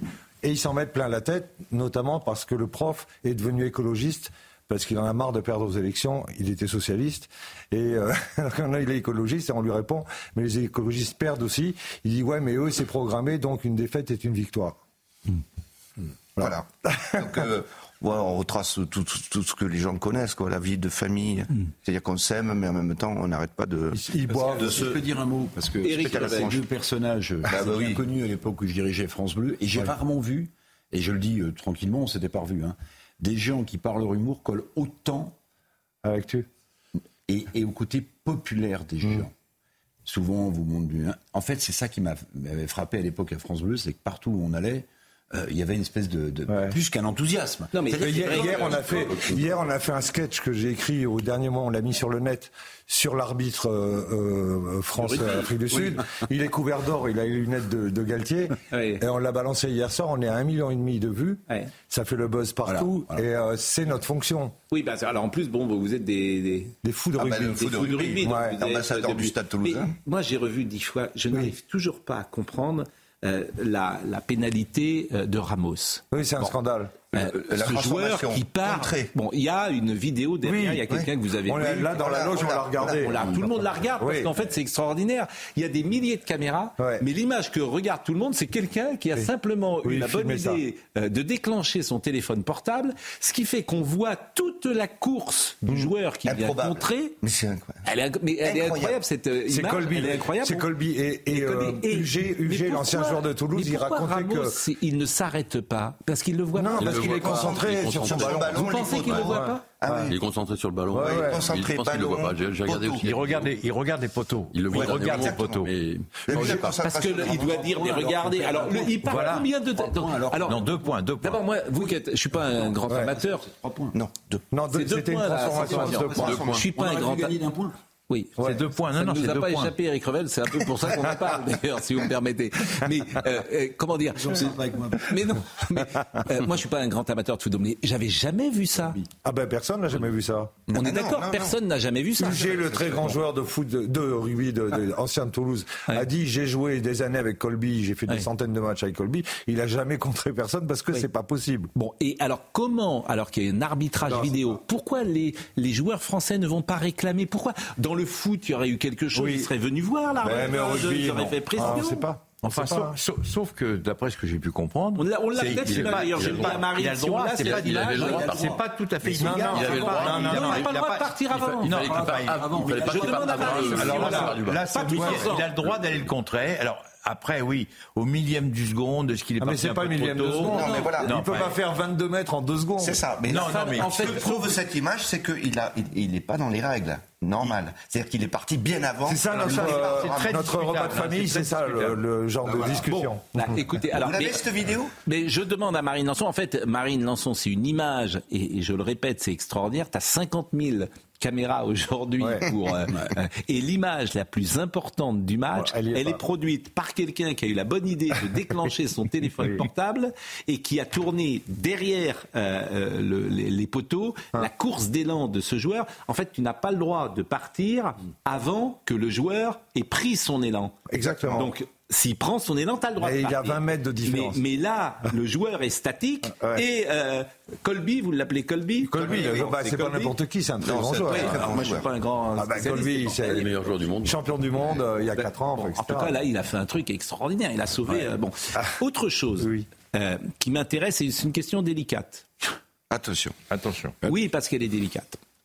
Il y a communautarisation de la société. Est-ce que vous diriez que vous avez un public aujourd'hui qui est euh, homogène Ou au contraire, est-ce que vous avez envie de dire euh, toutes les communautés sont présentes euh, Nous, on ne juge pas les gens, on les, on les compte pas ah, en communauté. non, mais on ne les compte pas en communauté. Non, on, dit pas... J'ai l'impression que même l'humour est devenu communautaire. Bah, ah, il y a un humour communautaire. il y a, autre ne l'est pas. Il y a des choses qui sont segmentantes, évidemment. Nous, on est, on est, je sais pas, on représente un peu. Je crois que les gens ils nous adorent parce qu'on représente la France avec ses côtés euh, gueulard, politicard, euh, aimant le sport, gueulant contre les impôts, enfin, etc. Nous, on fait, on fait notre vie en parlant de la vie des gens. Euh, on ne peut pas parler de la vie de certaines personnes qu'on connaît euh, beaucoup mm. moins. donc dire qu'une salle est homogène, c'est sûr que non. Mais par exemple, le fait de changer de média, ce qui est notre cas quand par exemple notre film tout à coup s'est retrouvé sur les plateformes de Netflix, etc., qui sont regardés beaucoup plus par d'autres gens que notre public de base, nous a amené un public qu'on n'avait pas. Qu'on n'avait pas. Et nous, on le voit dans la rue tout de suite. Plus jeune Beaucoup plus jeune. Plus jeune, plus. Et donc plus diversifié par définition. parce qu'il y, y, a plus de diversité dans la jeunesse qu'il n'y avait euh, aujourd'hui, qu'il n'y avait avant dans la génération qui a 60 Mais ans. après, on a un public euh, très large avec euh, Eric. C'est-à-dire que c'est vraiment différence d'âge, différence socio-professionnelle. C'est bien parce qu'il y a, y a pas, on, a, on, a, on a tout le monde, c'est bien. Mais très large, très large, mais très ancré sud-ouest aussi quand même vous parlez beaucoup de votre au région, du sud-ouest. Oui. Mais on s'est imposé à Paris avec par l'accent et tout ça. Oui, oui, l'accent. Mais après, euh, sur Paris et tout ça, on a toujours un peu. oui, bien sûr. C'est vrai que vous êtes des ovnis dans cette profession, votre gentillesse, votre proximité. J'ai envie de dire jusqu'à votre manière de vous habiller. Euh, fait, je veux dire, fait de, sur la tête. Fait, de, vous quasiment des anti-stars, quoi. Je veux dire, il y, a quelque chose chez vous qui est tout à euh, fait étonnant. Non, mais c'était. C'est sûr qu'on n'est pas tellement Neymar. Ah, vous n'avez pas, de tatouage, vous n'avez pas de. Non, mais euh, vous n'avez pas de cuir. Je crois que les gens ils nous aiment aussi parce qu'on a la vraie vie des gens, quoi. Mais, je suis euh, d'accord avec vous. Alors ça s'appelle euh, les municipaux la revanche. Non, ça c'est ah, tourné. Le nouveau c'est un, drôle de repas de famille. un drôle. Bah voilà. Alors j'ai effectivement là. Drôle d'affaires de famille. Pardon. Drôle d'affaires sur C8. Dominique, c'est une terre sainte, c'est une terre de rugby? On peut dire que c'est plus rugby foot ou c'est. C'est la limite. Ouais, c'est Mais il y a autant de, terrains de rugby que de foot. Bon, alors. Mais moi, je suis supporter d'A Rochelle aussi. bon, vous, alors, on oh, parlait de l'arbitre. on parlait de l'arbitre tout à l'heure, mais vous, il y a un, nom que vous n'avez sans doute euh, jamais oublié. C'est M. Corver. Oui, oui, oui, mais bon, c'est sûr que c'était son dernier match, je crois. Hein. Hmm. Mais bon, après, il faut pas se. Euh, c'est pas parce que, enfin, souvent, quand on perd, on se dit, putain, il y a, y a des, erreurs d'arbitrage. Moi, je suis pas tellement euh, sur, sur ça, quoi. Monsieur Corver, c'était l'arbitre de. Ouais, France-Allemagne. c'était le France-Allemagne. de, France-Allemagne, 1982. Bon, là, c'est sûr que ça, avait été, ça avait été loin. L'autre jour, Geoffroy Lejeune a, rencontré Michel Platini. Et euh, il ne le connaissait pas, je crois que vous étiez présent d'ailleurs. Et euh, Geoffroy, il est revenu, il m'a dit l'émotion était intacte dans euh, la voix de Michel Platini. Et vous, pareil, vous écrivez euh, n'est pas question de refaire l'histoire, demi-finale de la Coupe du Monde pour la première fois depuis 58. Jamais peut-être un match de football ne m'avait procuré cette étrange sensation d'être monté si haut et d'être redescendu si bas en si peu de temps. Je suis revenu frustré, presque meurtri d'être passé à côté de quelque chose de gigantesque. Il y a des matchs qui marquent comme ça, bien sûr. Mm. Ça a marqué toute une génération. Euh, perdre comme ça, euh, c'est comme, c'est comme, euh, on peut, on peut aussi euh, l'équipe de France de rugby là, il y, a, quelques jours, perdre d'un point comme ça, alors qu'ils ont fait un grand match, ils ont fait une, super Coupe du Monde. c'est des matchs qui, bah, ils vont rebondir parce que c'est sportif, donc ils vont rebondir quand ils vont rejouer. Mais ça, ça les marquera toute leur vie. vous avez, je disais tout à l'heure, vous êtes peut-être la première icône moderne. c'est vrai quand vous arrivez en 75. Pas à moi d'en parler, mais. Bah, mais... Aujourd'hui, c'est un, c'était un autre, ce Dominique Rocheteau de 75. Mais pourquoi? Parce que euh, vous, vous, êtes victime d'un phénomène qui n'existait pas vraiment dans le foot avant, c'est la pipolisation. C'est-à-dire que vous êtes jeune, vous êtes beau, on vous appelle l'ange vert. Peut-être proche aussi d'une certaine génération. Le fait d'être euh, une, une, certaine proximité avec une certaine génération de l'époque. Bon, on vous appelle l'ange vert, ça vous horripile ça vous horripile, l'ange vert Qui a trouvé ça, ce nom d'ange vert Jean-Pierre Frimbois de, de 11 mondial. Et Robert Natal. Vous, avez, vous aimiez pas trop et vous développez quelque chose qui est euh, assez. qu'on peut comprendre d'ailleurs. Vous n'aimez pas. Euh, vous aimez le foot, vous aimez la compétition, vous aimez gagner, mais vous n'aimez pas ce côté euh, people tout de suite. Non, non, puis c'est ce que j'explique dans mon livre. C'est vrai que euh, moi, euh, j'ai fait une carrière de 15 ans, je crois, à l'époque, dans les années 70-80, mais j'ai jamais eu l'impression d'avoir fait un, vraiment un métier. J'ai joué au football, je, voilà. Et pour moi, c'était le, vraiment le, le il y, a, cette notion que, je veux aussi transmettre aux enfants parce que c'est pas un livre nostalgique, c'est pas un livre pour dire euh, c'était mieux avant, euh, mais euh, il y a l'aspect plaisir, l'aspect plaisir. Et hum, même si les joueurs se font plaisir encore maintenant, mais c'est vrai que bah, j'aborde aussi la notion de, l'argent, bien sûr, qui a changé, qui a changé énormément le, sport et le football, parce que maintenant, bah, c'est plus, plus le même état d'esprit. Euh, il y a des buts décisifs que vous avez marqués, des buts euh, qui ont euh, été à l'origine sans doute de grandes explosions de joie. J'en ai trois en mémoire. Le premier but de France-Bulgarie en 77, c'est vous qui marquez le premier but. Qui nous qualifiait pour le. Exactement. Le, le, but effectivement que personne n'a oublié. Je crois que c'est Patrick Révelli qui sort, qui centre et c'est le troisième but contre le Dynamo Kiev. Et puis il y a le but avec le Paris Saint-Germain à la dernière seconde où le président Borrelli vient embrasser la. Oui, il y a beaucoup de supporters stéphanois qui me l'ont. Finale de la Coupe de France. Finale de la Coupe de France. Bon, parmi ces trois émotions-là, est-ce qu'il y en a une encore qui est intacte dans votre cœur et à laquelle vous pensez qui est plus forte que les autres? Bah, celle dont on parle tout le temps, c'est le, match de, Kiev, à Geoffroy Guichard parce que c'était Saint-Étienne, parce que c'était les Verts, parce que c'était à l'époque, euh, on, ne le retrouvera plus parce que euh, toute la France était derrière les Verts parce que mm. c'était le, rendez-vous. Il y avait le, match du mercredi, le rendez-vous, c'était Saint-Étienne. Donc toute la France, même les Lyonnais, euh, même les Marseillais étaient, étaient, pour Saint-Étienne. Maintenant, c'est plus possible. 75. Oui. 76. 76 76. Non, il, faut, il, faut, savoir aussi, Pascal, et vous l'avez bien connu parce que vous étiez supporter inconditionnel du Football Club de Nantes et vous savez que les Nantes Saint-Etienne sont toujours très mal terminés. La qui arrive devant vous et en grande faveur pour, pour la Saint-Etienne. Il faut dire que c'était, c'était un phénomène qui était incroyable. mais incroyable. Mm. C'est pour ça que Dominique en parle euh, aussi bien que, que nous tous. C'est parce que c'était la France, très curieusement, il n'y avait mm. quasiment pas mm. d'actualité sportive, positive. C'est-à-dire que j'ai l'impression qu'on perdait partout, sauf à Saint-Etienne. Dominique le sait mieux que moi, et tous les Français on, se un peu en, en, Non, mais tous les Français sont devenus supporters des vrais verts. Et c'est ça qui est important. alors, il faut décoder le Vendroux. moi, j'ai le petit Vendroux illustré. Il y a les, vrais verts. Les, vrais verts, c'est parce qu'il y a les faux verts. les ah faux verts, c'est Michel Platini, c'est un faux vert. Ah et les vrais verts, c'est, je crois que c'est Thierry Roland qui avait inventé ce concept. Pour montrer, les vrais verts, c'est moi. Pour montrer le phénomène, quand même, on perd, on perd la finale de la Coupe d'Europe entre le Bayern de Munich, 1-0, euh, et le lendemain, on descend les Champs-Élysées. On, est quand même, on a perdu, on descend les Champs-Élysées. Euh, et c'est Jacques qui organise cette descente. Bon, c'est vrai que depuis 58, il n'y avait rien. Alors, je vous propose euh, deux images d'abord. on va peut-être revoir. parce qu'on a trouvé la fameuse ah, vidéo de, de Ramos, qui est extraordinaire. Je vous dis, c'est tellement formidable dans ce monde d'aujourd'hui que ce soit un petit. alors, vous voyez, donc, vous voyez. Voilà, il est déjà parti, il est déjà parti, il est déjà parti, il est déjà parti. Alors, Bon, on va la revoir une deuxième fois parce que je pense que euh, tout le monde ne, l'a pas saisi. Donc vous voyez au fond, alors évidemment c'est une image d'amateur, hein, bien sûr. Euh, donc vous voyez, il part, il part, il part, il part, alors que le joueur n'est même pas parti. Donc non mais c'est indiscutable. absolument incroyable. Bon. Et puis j'ai une image d'archive pour euh, comment dire Dominique. Là on est, je salue d'ailleurs Dominique Grimaud qui nous regarde. c'est vous d'ailleurs qui avez trouvé Foot Sentimental, c'est vous qui avez trouvé ce titre. Oui. Bah, un joli titre. Par rapport au foot business. Euh, Et euh, je vais vous montrer une archive. Alors là, on est en 1975. Vous allez jouer votre premier match euh, de, en équipe de France. de France, première sélection. Bon, ah on est en 75, c'est le 6 euh, septembre 1975, et euh, vous êtes interrogé par Bernard Père, qui fait le sujet sur vous, euh, qui commentait à les matchs, qui commentait à l'époque les matchs avec Thierry Roland. Et d'ailleurs, vous allez reconnaître la plage de la Baule, puisque vous êtes en stage à la Baule pour préparer ce, ce, France-Islande. Et vous allez voir Dominique Rocheteau, c'était donc en 75, il y a 47 ans, 48 ans. Je l'ai jamais vu d'ailleurs. Vous l'avez jamais vu? Bah écoutez, vous allez voir. Dominique Rocheteau, comme la plupart des joueurs stéphanois, est venu très tôt au club champion de France. Originaire de Sainte, en Charente-Maritime, il devait être découvert par Pierre Guéronner lorsqu'il jouait à La Rochelle. Il n'avait pas 16 ans.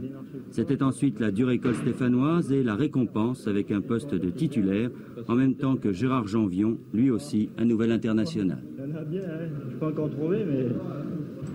Moi, mon but, c'est surtout d'être titulaire à Saint-Etienne. Après, euh, étant titulaire à Saint-Etienne, je pourrais être euh, titulaire en équipe de France. Vous n'avez pas été découragé l'année dernière, vous avez eu beaucoup de malheur. Oui, j'ai eu des problèmes. Je me suis fait opérer euh, du ménisque en début de saison. Et puis, euh, enfin, pendant six mois, ça n'allait pas. Et Roby Arbin, mon entraîneur de toute première division, M. Philippe, m'ont beaucoup aidé sur le plan moral. Et puis, je, je suis bien revenu. Saint-Etienne est plus important pour vous que l'équipe de France? Oui, je pense. Pour l'instant. Je ne connaissais pas l'équipe de France, c'était ma première sélection. Ça fait 48 ans que les journalistes vous posent des questions qui sont souvent les mêmes, d'ailleurs. à ce jour-là, je, me rappelle parce que je suis originaire d'un petit village, pas très loin de Nantes, hein, en Charente-Maritime, et je crois que j'avais tout le village qui était présent dans le stade. C'est côté sympa. Alors, euh, dans Foot Sentimental, il y a quelque chose aussi dont vous parlez, et euh, comme il y a beaucoup de pudeur et de délicatesse chez vous, je ne crois pas que vous en aviez euh, beaucoup parlé, c'est ce rapport avec 1984. C'est-à-dire que vous n'êtes pas associé, euh, vous êtes dans, dans, le, dans le groupe, mais vous jouez pas la demi-finale, vous jouez pas la finale, et pour vous, vous n'êtes pas en forme. Euh, même moi, j'avais oublié ça, euh, que vous n'étiez pas dans, dans, dans, le groupe aussi présent, je sais pas. Et, et, vous êtes sorti même à la mi-temps d'un match de France J'ai joué les trois coupes du monde, trois, on a trois coupes, trois coupes du monde, 78, 82, 86. Et là, c'est vrai que j'étais titulaire. Et euh, ce, cet euro, bon, c'est vrai que j'étais moins, oui, moins en forme. Et alors quand tu es titulaire dans une, dans, dans, dans une équipe, euh, tu as l'habitude. Et là, c'est vrai que j'ai pas joué beaucoup de matchs en fait. Je suis passé un peu à côté. Et on était champion d'Europe. Mais moi, moi j'étais hyper, hyper heureux, bien sûr, pour, le, pour le groupe. Pour Mais pour moi, ça avait été une, ouais, une, une déception, c'est sûr. Aujourd'hui, euh, votre rapport au football? Bah, J'en parle hein, dans, dans, dans, ce bouquin, c'est un peu pour ça aussi. Je, je parle de, de l'évolution du, du, du, football. Mais euh, j'aime toujours le football, je suis toujours passionné par le football. Euh, je choisis mes matchs parce qu'il y a beaucoup de matchs. Mais euh, on parlait de rugby. Euh, quand il y a un match, un grand match de rugby et un grand match de foot, euh, je pas le dire, mais parfois je, je, regarde, je regarde le match de rugby. Je regarde, je regarde un petit peu moins parce que euh, non pas qu'il y y a des très grands joueurs. Hein. Moi, j'adore Mbappé, j'adore Messi, euh, mais c'est plus, pour moi, c'est plus, euh, c'est plus le même football. Et puis, j'aimerais, moi, je m'intéresse plus au football des jeunes, au football amateur actuellement. je suis reparti dans ma région et j'ai envie de faire des choses sur, sur ce football-là parce que c'est la base. Et sans le football amateur, sans, sans, sans le football des jeunes, bah, le football pro n'existerait pas. Et il y a le, c'est vrai qu'il y a euh, maintenant, il y a un gouffre entre le football, euh, football de très haut niveau et le football de la base. Et donc, euh, le, football est très riche, c'est vrai, il y a beaucoup de richesses. Et je pense qu'il faudrait un peu, répartir quand même un petit peu ces richesses. Après la carrière, vous n'avez pas été entraîneur comme certains joueurs, vous n'avez pas non plus, été parfois directeur sportif, parfois agent, vous êtes resté quand même... Manager général de la Saint-Etienne pendant 5 ans quand même. Bien sûr, bien sûr mais pas, euh, pas, pas, pas, entraîneur. Vous êtes resté quand même dans le monde du football. Ah tout un monde tout tout qui, qui, était. Euh, Au niveau des jeunes, euh, les stages, mm. j'ai créé une académie au Vietnam. Mm. Il est à 10h30. Somaya Labidi nous rappelle les titres du jour et nous allons conclure ensemble cette émission. Ensuite avec Jacques. Jacques, on n'a même pas vu le petit jingle. Ben, je comprends pas. Ben, on va le voir juste après. Ah bon, après le JT. Quand même, quand même. je suis venu pour le jingle. Les Alpes-Maritimes en vigilance rouge, inondations, écoles et routes fermées, habitants pressés de rester chez eux. Les autorités ont pris les devants face à l'arrivée de la tempête Aline. Selon Météo France, il pourrait s'agir de l'épisode le plus intense dans le département depuis la tempête Alex, qui avait fait 10 morts et des dégâts considérables le 2 octobre 2020. Le pape appelle à faire, je cite, proche, à se faire, pardon, je cite, proche des migrants qui frappent à nos portes. Un appel lancé hier soir par le Saint-Père, place Saint-Pierre, lors d'un temps de prière. Le souverain pontife souhaite des actions pour rendre les routes migratoires plus sûres. Il défend également une approche commune et co-responsable dans un contexte où les flux migratoires devraient augmenter. Et puis, sortie événement, c'est aujourd'hui que sort Acne Diamonds, le dernier album des Rolling Stones, avec un casting de stars Lady Gaga, Paul McCartney, Elton John ou encore Stevie Wonder. Justement, c'est une des grandes passions de Dominique Rocheteau, la musique. Au-delà du plaisir intense que je ressens à écouter de la musique, elle a toujours représenté pour moi un mode de vie, d'être et de penser, une façon d'avancer, de se comporter, de croquer la vie. On m'a souvent posé la question, mais d'où vient cette sensibilité? J'ai toujours répondu de l'air du temps, euh, celle, euh, celui des années 70. Vous êtes davantage Beatles ou Rolling Stone? Beatles. Euh, deux, trois choses que je voulais vous montrer, euh, comme chaque vendredi. D'abord, euh, Docteur Millot, qui est programmé, comme vous le savez, demain à 10h30. Et le Docteur Millot parlera d'un sujet qui vous intéresse au premier point, Eric Revel, je le sais. Oui, l'alcool. Sur quoi ça va agir l'alcool à court terme? Alors déjà, il faut bien comprendre que bien souvent, on va boire pour se détendre. Bah oui. Oui. Eh ben, vrai, ça détend. non, en fait, après, ça tend. Le, tabac, le, tabac, pardon, l'alcool, de drogue, l'alcool, en fait, les gens pensent au début que c'est un peu antidépresseur, mais en fait, c'est un dépresseur. C'est le contraire. Ça va tout ralentir, toutes les réactions vont être ralenties. Donc, en fonction de la quantité, mais au début, c'est. Oui, oui. au début, on a l'impression que. Après, tu m'as parlé de euh, sommeil. Du sommeil. C'est vrai qu'on s'endort plus facilement plus rapidement hmm. quand on a bu. Ah oui, on peut s'endormir même partout. Oui, il y en a même qui s'endorment sur les tables. Mais en revanche, le sommeil sera de mauvaise qualité.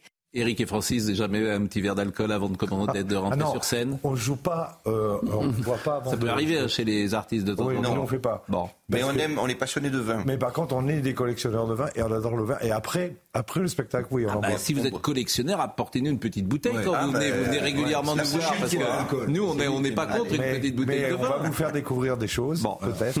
Euh, autre passage, évidemment, euh, et, chaque vendredi, euh, l'extrait de l'essentiel chez Labro, qui est diffusé ce samedi 21 octobre à 13h. Et c'est un nouvel horaire, 13h, l'ami Philippe Labro. Il recevra le dessinateur Philippe Geluc, qui célèbre son chat. Il fête cette année ses 40 ans. Écoutons euh, Philippe euh, Geluc, est-ce qu'on peut parler de tout? Vous, vous continuez de considérer qu'on peut parler de tout et, rire de tout Oui, Parce que rire et, pratiquer l'humour est une manière de réfléchir aux choses. Ce n'est jamais un avis définitif sur les choses. On n'affirme rien, on pose des questions. Et même les sujets les plus tendus, les plus délicats, les, parfois les plus noirs, mérite aussi d'être observé sous le biais de l'humour, parce que l'humour est quelque chose qui nous sauve de cette angoisse qui nous écrabouillerait sinon complètement. Sans doute à des raisons, mais il y a peut-être un délai de décence. Je ne me vois pas faire des plaisanteries aujourd'hui sur ce qui se passe aujourd'hui en Israël ou, ou à Gaza. Forcément, c'est pour ça que l'humour c'est parce que vous en ça pensez. Regarde, nous, on pense ça regarde ceux qui le font. Voilà. Et c'est dur de rire euh, de choses qui nous font pas rire au moment où. Voilà, nous, par exemple, c'est essentiel. Totalement, mais incapable. Parce que voilà, c'est humain, on peut pas. Mais après, euh, de là juger la, de la liberté, parce que le rire, c'est une des dernières vraies libertés. Mhm. Euh, faut quand des même proches. des proches, des proches, rire de tout, mais pas avec n'importe qui. Coluche. Non. Écoutons euh, le générique parce qu'on n'a même pas vu le générique de Vendroux qui nous fait rire. Ah oui, oui. Alors on va l'écouter. Générique. Et puis après j'ai un truc à vous dire de 30 secondes. Moi, ce que je voulais dire. Vous pourriez faire un. C'est un triomphe. Hein. C'est un triomphe. Hein. Tout le monde m'en parle dans la rue. Hein. Et moi, ce que je voudrais dire pour euh, conclure cette émission, Pascal, c'est que je suis très content que Dominique Rocheteau soit ici, parce que d'abord, c'est un ami de pratiquement 55 ans, d'une grande fidélité. Et la seule chose, une des choses dont je suis le plus fier, c'est que son fils Tom et mon fils Baptiste sont les meilleurs amis du monde depuis l'âge de 3 ou 4 ans. Et ça, c'est une fierté incroyable. Fidélité entre nous deux et fidélité entre nos, nos deux héritiers. Et ils aiment le football, ils organisent des matchs pour le variété. En tous les cas, c'est deux belles personnes et je suis très content de le dire une nouvelle fois ici chez mon ami Pascal. Je salue toute la famille du football et notamment Julie Pécou qui nous, euh, écoute. Qui nous écoute, bien sûr, Eric Pécou qui restera le premier buteur à jamais euh, de ce Nantes-Saint-Etienne match retour et ce but qui avait été refusé d'une manière scandaleuse. je vous rappelle quand même, parce que Saint-Etienne s'est qualifié. On termine sur ça. Bon. Et, et, et c'est vrai que euh, vous, euh, votre forfaiture d'avoir été pendant tant d'années le journaliste de Saint-Etienne et d'attaquer comme vous le fit le FC Nantes. Mais j'assume, mais j'assume, j'ai pas changé d'avis maintenant quand même. Attendez, j'adorais Saint-Etienne. Dominique, c'était un plaisir. C'est vrai que les gens vous aiment et ont un rapport avec vous particulier parce que euh, c'est au Cherche Midi Foot Sentimental, ils ont une sorte de nostalgie peut-être quand ils vous voient, d'une certaine manière de se bah, conduire comme un footballeur, de mélange de proximité, de gentillesse, de délicatesse. un partage, je livre un partage avec les supporters, bien sûr, qui m'ont suivi euh, mm. ma carrière et puis qui me suivent encore. Et vous allez, j'imagine, dans des euh, librairies pour à la rencontre, à la rencontre de supporters. Ouais. Pardonnez-moi, c'est la clim pour qui. Bien sûr. Alors, mais alors, c'est ceux qui vous ont vu sur le terrain, peut-être, ils ont. Hein il y a tout, je suis allé à Saint-Étienne il y a quelques quelques jours. Là, il y a toutes les générations parce que c'est ça se transmet. Hein. Il y a encore des gens qui me disent j'étais euh, j'étais dans le stade ce jour-là. Il y a encore des gens qui vous disent j'étais dans le stade ce jour-là en 75. J'étais à Geoffroy Guichard. J'étais derrière le but quand vous avez marqué. Oui, bien sûr, bien sûr. J'y étais. C'est vrai Bon bah merci, merci euh, vraiment. Euh, donc le 2 novembre. Oui, euh, une drôle de famille. Exactement, à Hanouna Moilka. Je vais aller boire un coup. Hanouna Moilka. Hein pourquoi Parce que vous m'avez dit que j'aimais l'alcool. Mais, c'est un peu vrai. C'était, c'était. Oh non, non, il connaît depuis longtemps. On a travaillé avec lui. C'est quelqu'un de. Je veux dire, vous avez. La, Nickel. Pardonnez-moi, faut le dire. Votre troisième cure de désintoxication a été efficace. C'est terminé. c'est derrière vous tout ça. Non mais il non non mais c'est derrière vous. Eric, Eric, tu as été mon patron pendant de longues années. On peut le dire maintenant avec le recul du temps. Tu t'en es bien sorti. Je salue, je salue Jean-Michel Larquet qui ah nous écoute en retrait pour Giresse, en retrait pour Giresse. Nostalgie, euh, dit-il. J'embrasse Jean-Michel Larquet. Mais qui est une euh, autre légende, bien évidemment.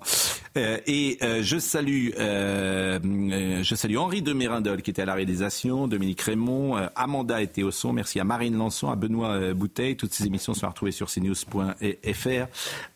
merci au service programmation, bien sûr, qui nous accompagne toute la semaine avec Nicolas Nissim, avec Marine Carvalet, avec également Magda, qui est très présente comme chaque semaine. Jean-Marc Morandini dans une seconde ce soir c'est Elliot Deval. Et puis nous, on se retrouve euh, lundi. Passez un bon week-end dans cette actualité euh, si dramatique.